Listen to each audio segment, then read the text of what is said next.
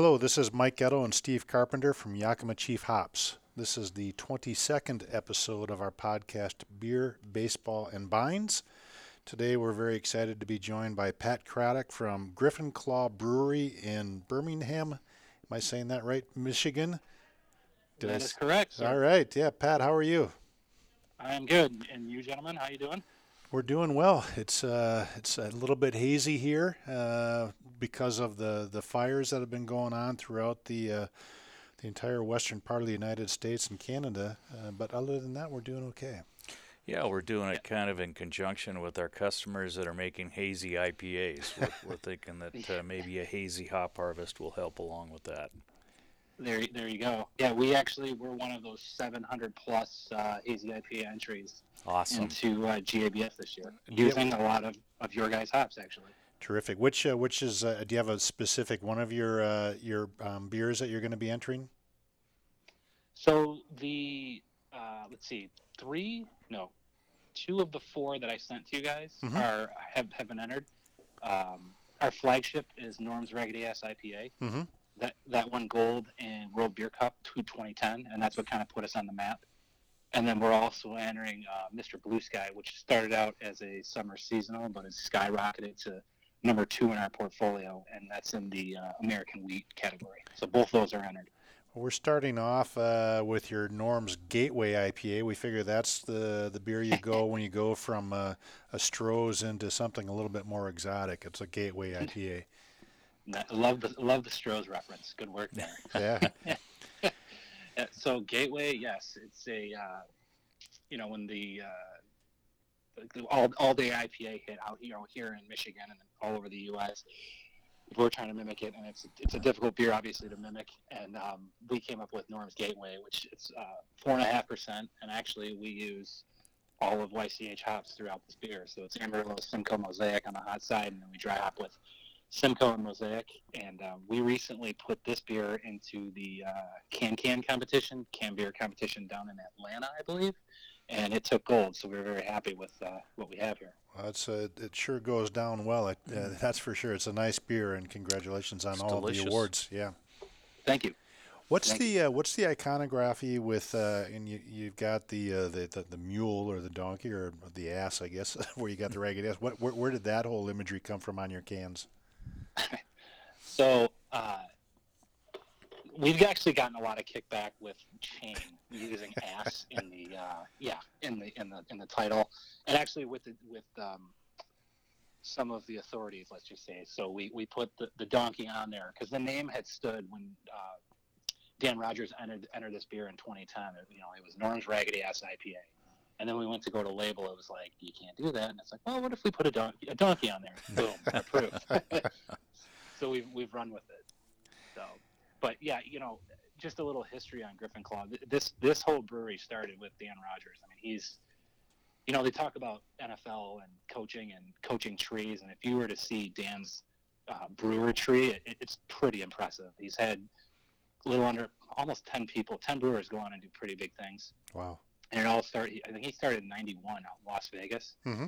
and um, you know he he got us on the map at a uh, it's called Big Rock Chop House, and like I said, in 2010 he gold and, and norms and uh, uh, silvered in double IPA category at World Beer Cup, and then he went back to back going to GABF and taking two medals there, and the owners realized we got something here, and so it was like around 2013 when Griffin Claw opened its doors for everyone here in Birmingham and throughout Michigan. How did uh, how did the name Griffin Claw come about? That's another good question. So it was Dan and one of our owners, Norm LePage, who Norm's Raggedy Ass was uh, named after. Mm-hmm. Um, they were trying to think of a name of a brewery, and they were over in Europe, I believe, and they saw our logo, which is the Griffin, mm-hmm. and uh, that they fell in love with the logo. Um, and it was just it was a random, like just I don't even I don't even know where they, they, they came across it, but they fell in love with it and they, they hired an artist and they went through multiple renderings, got the logo, and then it was like they landed on Griffin Claw and they ran with it. Yeah, first time I heard it, I was thinking of Harry Potter. It looks like uh, one of the, the houses in in the in the books, you know. So yeah, we get a lot of that. We get a lot of that. And and when did you join uh, Griffin Claw, Pat?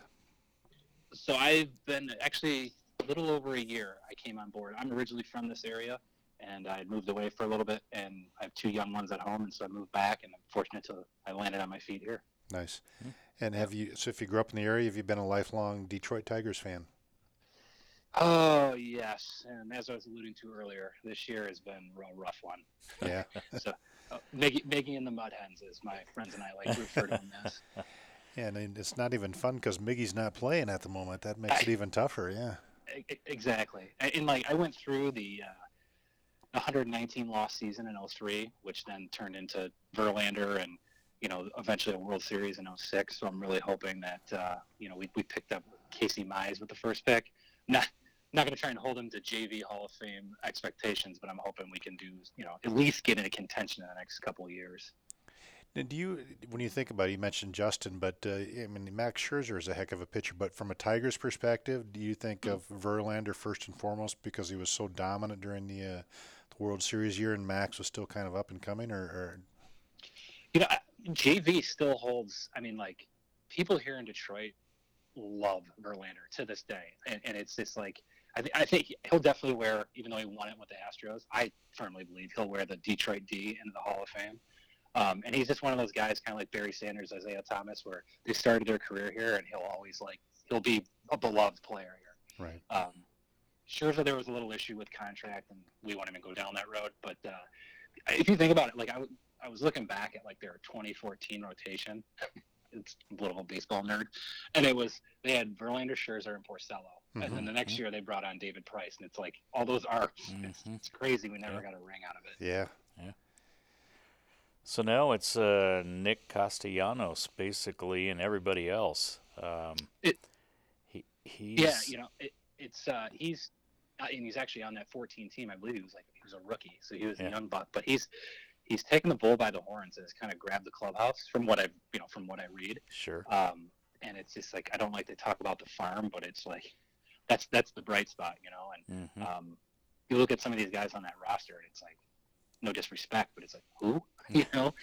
Uh, love love me some Victor Martinez. You know, great career. It's just it's, he finally announced he's going to hang it up after this year. Yeah. So that was like really the only other recognizable name on that roster right now. Yeah. Other than uh, Jordan Zimmermann, he's having a real off year though. Ah, yes, yeah. You know, he's really been up and down for for us mm-hmm. um, since he's been acquired. So uh, they're hoping for the best, and, and Fulmer being the other one. Yeah. You know, I, for, I forget how he came about, which uh, acquisition that was. But uh, he throws. He's just got nasty stuff, and if he can stay healthy, I mean, put it all together, he's definitely a top of rotation kind of guy.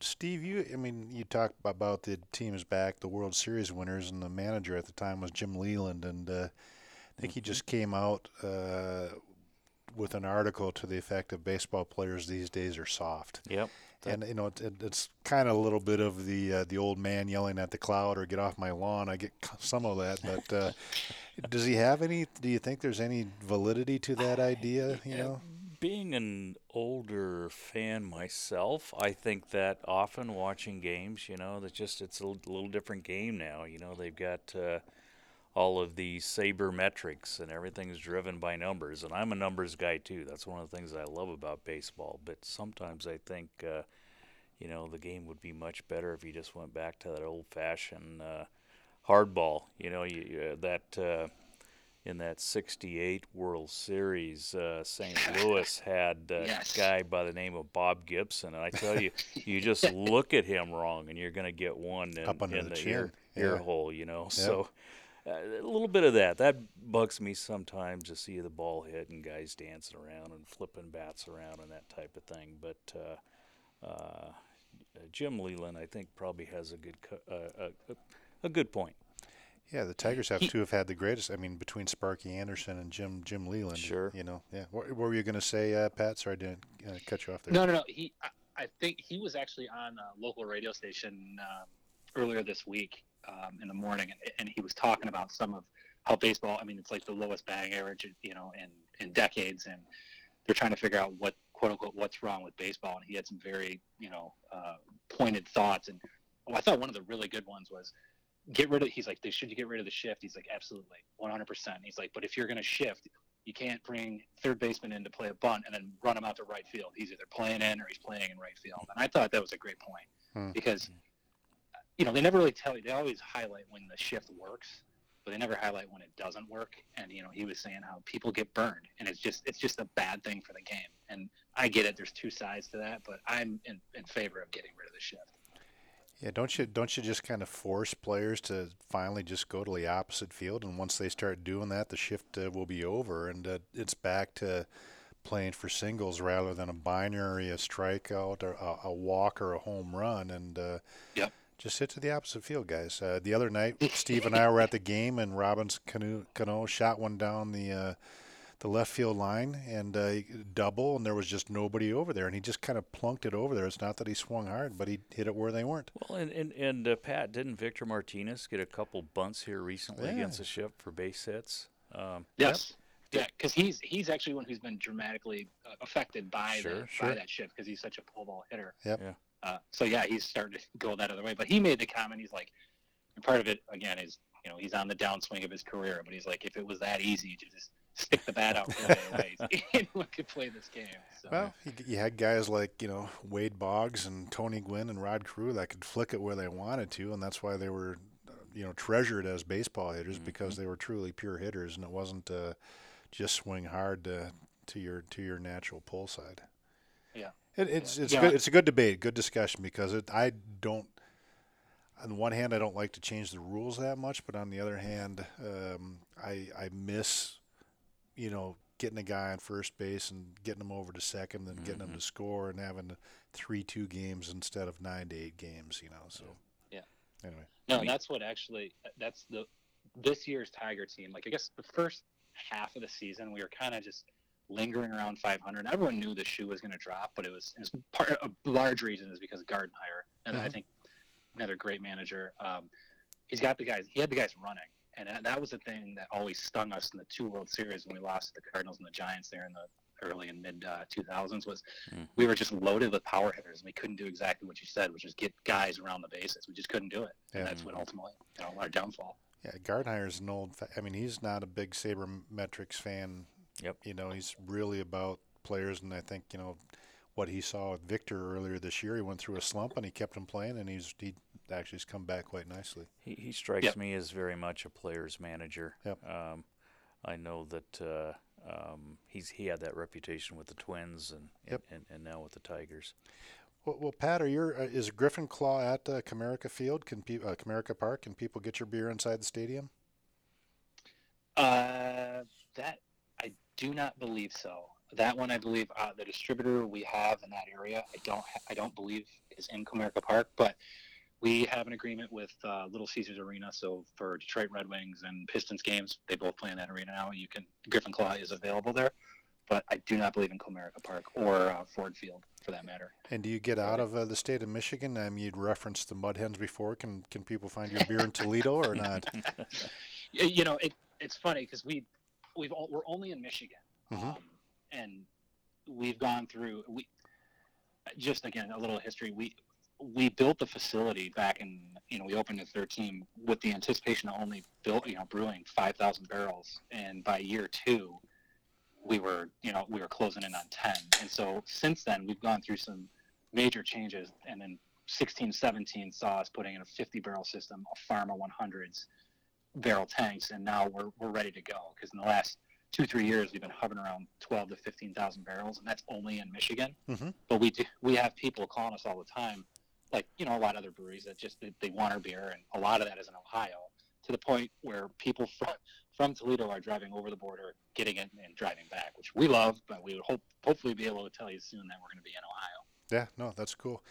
Uh, Yeah. So 2013, and you're running get you're getting pretty full capacity already. Huh? That's good.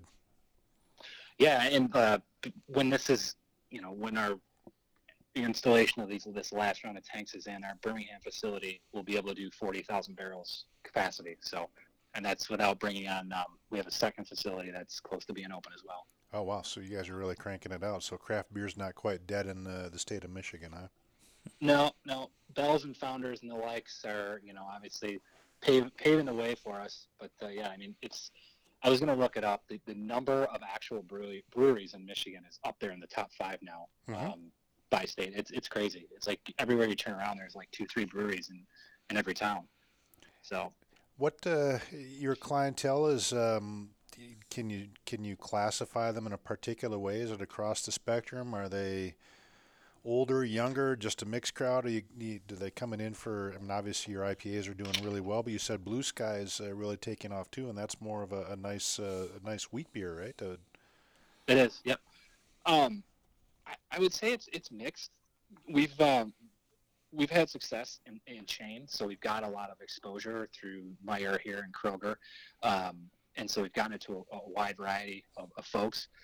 But then you have your your hardcore, for lack of a better term, because I'm one as well. Your beer nerds who come in for you know our specialty releases out of the out of the tap room, which you know we always love to see the line on the day you you release. Like our next coming one is uh, bourbon imperial pumpkin. Mhm. Um, and so I- I would say it's a mix. Our uh, our tap room is in Birmingham, which is north of Detroit, and Mhm. it's again to make a ba- baseball reference.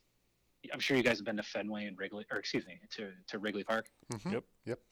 You know how you're walking down the street and you're like, it's like brownstone house, brownstone, boom, there's Wrigley. Right. It comes out of nowhere. Yep. That's how our I that's how our brewery is. You drive down a residential road, there's houses on one side, there's like a lumber yard on the other side, and then all of a sudden here's the brewery. Nice. And so it, it- it makes it's tucked away in this neighborhood, and we just have a huge following in Birmingham and in the surrounding area because of that. Was it uh, was it purpose built, or did you uh, do some renovation on an existing building? My understanding was it was actually there was two lumber yards on this road, and it was um, and again it was before I was here, but uh, they demo they bought one of the older lumber yards, I believe it's Herb Lumber, Mhm. demoed it, and so they had just uh, a blank canvas to work with.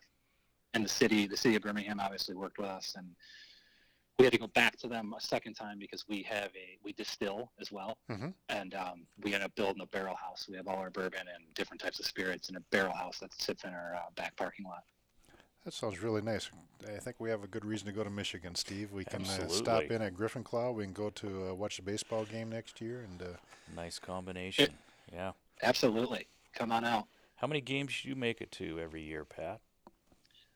My family had a tradition like back at uh, tiger stadium my my old man used to pull me out of school and we'd go to opening day every single year it was like my, my grandfather started it my dad carried on and so i, I go every year to, to opening day Cool. nice. and i've i've been to probably i took my oldest to his first game this year and i've been to probably two other games so i've been i've been slacking this year Do you remember what uh, year was your first year to, to be able to do that, Pat?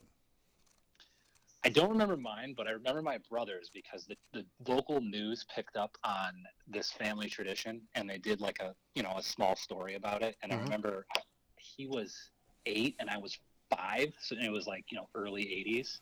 They were playing the Yankees, they lost, but I just remember watching the video. I was thinking about that the other day and I was laughing about it. So I got to say, like, for the first one distinctly, I remember getting pulled out. I was like fifth grade, so I was going to say that's I was like seven, eight years old. Mm-hmm. Yeah. So you were you remember the early '80s teams and uh, those uh, Lou Whitaker, Alan uh, Trammell years, huh? Oh yeah, and and Jack and Trammell finally got their due. Yeah. I'm glad you Mhm. I'm glad you brought up Trammell because on the national perspective, people don't realize how awesome he was. Yep. When you put his num his numbers next to Ozzie, and it's like, come on, Yeah. you yeah. know. Yep. Yep. So That was a great. It was a great combination up the middle. Yeah, that was that was pretty pretty special. Oh. Heartbreaking as as a kid when like I think it was '87 when uh, they were they were oh so close, but it was you know pre wild card era, obviously. Mm-hmm. So So Whitaker's got to get in though eventually, doesn't he? I mean, he he's got the credentials too. I He think should. it- Yep. just a matter of a year or two, and he'll be in there as well. Is my my assessment. finger, fingers crossed. I, I sure do hope so. Well, Pat, thank you very much for joining us. Uh, we really appreciate your taking time out of your day to spend with us talking about Griffin Claw and about uh, the Tigers uh, and, and, and sending us these really good beers. Uh, these are pretty special, and uh, we can see why you guys are doing so well just by tasting them. for sure. And I guess the the other two I sent were kind of treats for you. The uh, the Oblivious, the bottle, uh, medaled at World Beer Cup this year in Mhm. the aged beer category. And then um, that downtown bourbon brown is, is is fantastic in my opinion. Yeah, we're going to save that for a little bit later. Yep. there, you, there you go. There you go. Yep. All right. Thank right. you for having me. Thank you, Pat. Thanks, Pat. All right, bye bye. Well, Steve, uh, it's a it's a good bad week for the uh, the Mariners so far. Yeah, I've got. Uh, it's uh, bottom of the ninth. Uh, this will be the uh, rubber game with the Astros. We're down ten to seven now, so it doesn't look good for the the home team nine for today. But still a lot of baseball to play. We'll got see whole, what happens. Got a whole month left. That's a lot can happen. Yep, that's absolutely right. Think back to like the uh, well, 64 Phillies. They lost like nine of the last 10 games of the year, and Pennant was gone. So. Yep. Well, I look back to I think it was 95 with the Mariners. They were 12 and a half games behind the Angels about yep. this time of the year and reeled them in and ended up uh, winning a one-game playoff. Yep. Uh, so uh, stranger things have happened get expanded rosters here in another week.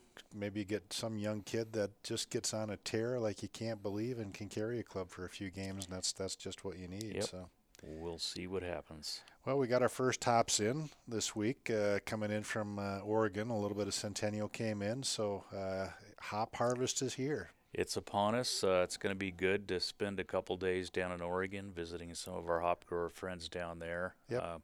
Uh, even they, the one, even the one that's a Yankee fan. Uh, yeah. We got to discount him on his hops. I think we'll we'll, we'll make him pay for breakfast. There that's you go. We'll get him there. Yep. But uh, yeah, they typically get going uh, down in Oregon about a week before we do up here, just because of the climate and the varieties that they grow. But uh, looking forward to uh, seeing what the crop looks like, and then we'll uh, share with our customers on Monday. We'll we'll do our first harvest crop report and let folks know what we're seeing. We'll put that up on uh, on uh, what Facebook and where else where we'll do that. At least we'll talk a little bit about it during our next week's podcast. But yeah, it's uh, yep.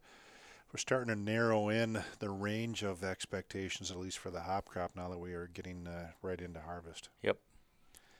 All right. Well, we'll see what happens uh, during the next week here with uh, hops and with baseball. And yeah, it's September, almost September. Stay tuned, both of you.